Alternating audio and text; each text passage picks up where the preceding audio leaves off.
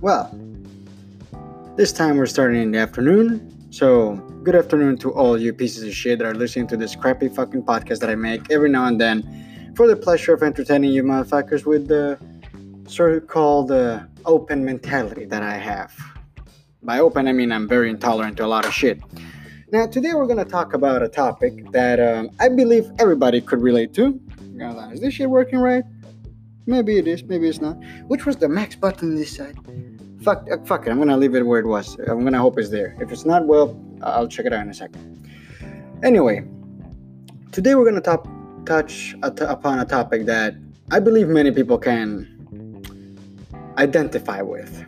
And I'm not gonna talk about being intolerant to a certain group of people. Actually, I am, but not a respectable group of people, in my opinion. We're talking, let me give you a little bit of background. We all know those guys that, have the amazing cars modified for racing, badass fucking engines, really roaring sound things, perfect exhaust pipes, no excessive farting sounds, none of that. Actual good modifications for your car. Now, that's the shit you love. Kind of maybe not modified, but sometimes you love those very expensive cars like the Ferrari and Bugatti or whatever. That sound like beasts when they accelerate. But then you have this other side of the population, which are complete utter fucking morons. And I say utter morons because they fucking are. Now, these people have a denomination. Now, before I say it, first you need to understand the characteristics of these fucking assholes, or basically disposable shit of society. These are called RICERS. Now, RICERS are basically wannabe idiots that drive cars that are like a standard model, Kia Picanto or some shit like that. I don't know really that much about cars. I've just seen these motherfuckers drive shit around, and it pisses me off because it's just disgusting in too many ways. They have these basically very standard vehicles like the Nissan Sentra that looks like a fucking brick with gray paint. And these dudes, usually they earn between maybe $700 to $1,000 per month. Now, usually this should be enough to kind of save a little bit of money and then impose yourself further in society so that you can get out of poverty. But these people decide to get into a stupid vicious cycle, which is basically constantly modifying their shitty car to think that it looks cool, but actually making it shittier on the process. Now, usually this begins when you have this stupid impulse to make it sound like you have a loud fucking badass car.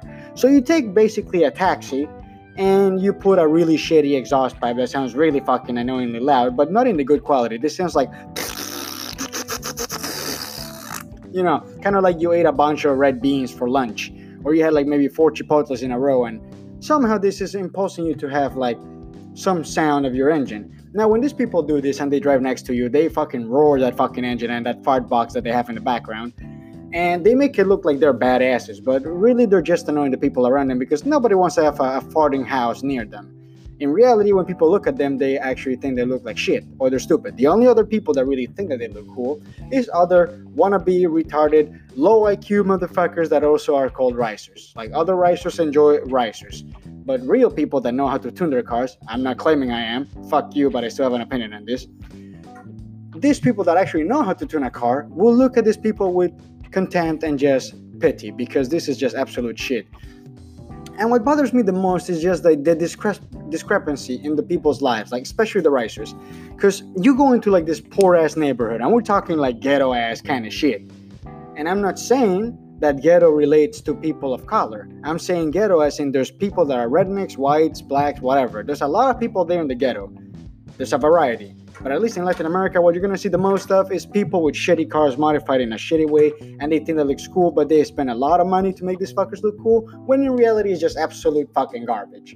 Now, you go into these places, there's this dilapidated home that they should have demolished years ago. It looks like shit, there's cockroaches crawling on the floor, the freaking pit bull is tied on the freaking post, or maybe a chihuahua because they think that's a good thing, an alarm system or some kind. The wife is fat, vacuuming the fucking outside of the house for some reason. She's on some high crack meth, some shit like that. And then you have this shiny, ugly standard model car that has been modified beyond imagination. This thing is neon green at this point.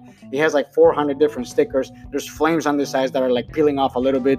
The fucking spoilers are all the way to the ground. They grind on that shit. It's basically cutting cheese on that shit. A grinder's right there.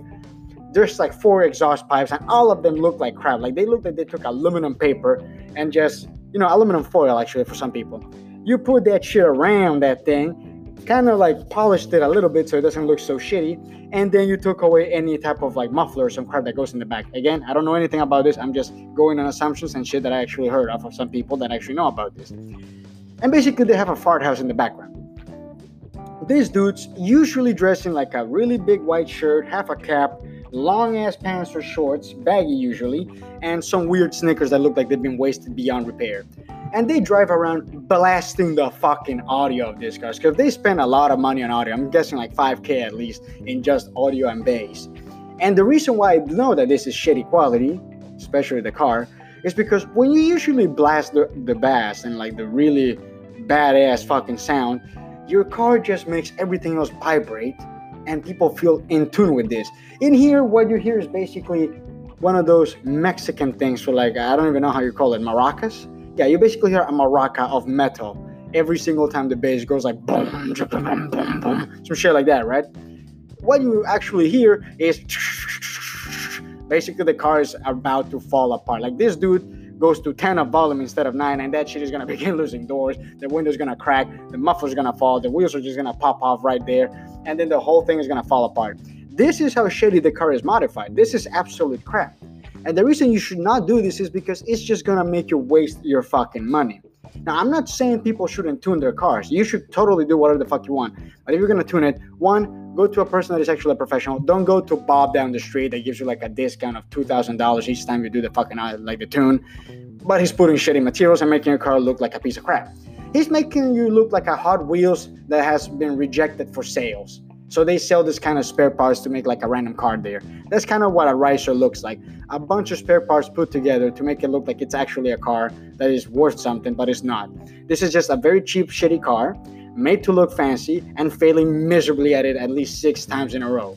Like, you cannot fix this, so they try to put more shit on it. It ain't gonna fix it. It's still crap. It's damaging your reputation, it's damaging your neighborhood, your community, and even your fucking country. You are a national liability at this point if you have one of those shitty cars, okay? Fuck you. Get a grip. Now, on that topic, we can also get a little bit of a branch, like why you shouldn't tune your cars. Again, you can tune them if you want to, but you should not tune your cars, and I'll tell you why. This is the same thing as taking cocaine. And I'll explain why. You begin and your car sounds fantastic after you put a new exhaust pipe and it looks fancy as shit, right? So it's a little bit also like tattooing yourself. Like, you begin and it looks fantastic. But then you get the impulse like, oh, it doesn't look completely badass because it doesn't have certain parts. So you change the spoiler. Then next year or next month, you see the front and I don't know, like, something looks bad there. So you change it. Then you fucking chrome that paint, you know, like real chrome those wheels and them rims. Then you see that your rims didn't look that good, actually. So you take away the chrome, you take away the rim, you put a new rim, you put them very skinny wheels, you chrome that shit again. Then you see that the whole paint job is kind of wonky, doesn't really fit your style. So you rip up that shit and you put some new crap, like some new badass fucking paint. You put some professionally made flames or like maybe a glowing style or maybe some sparkles in that shit, right? Make it real shine. Then you put them neon lights and you put like the lower lights that actually make shit look even more badass, you know? You're going full GTA 5 on this shit. You're putting all your money on this bitch. And then before you even know it, your car became a fucking Bugatti out of nowhere. Like, it began a standard car and then just became badass as shit. Like, this is some racing level material. But here's the thing. You no longer even have your car. Every single part you put in this thing is another part. This is like making a custom PC in a very big sense of the word.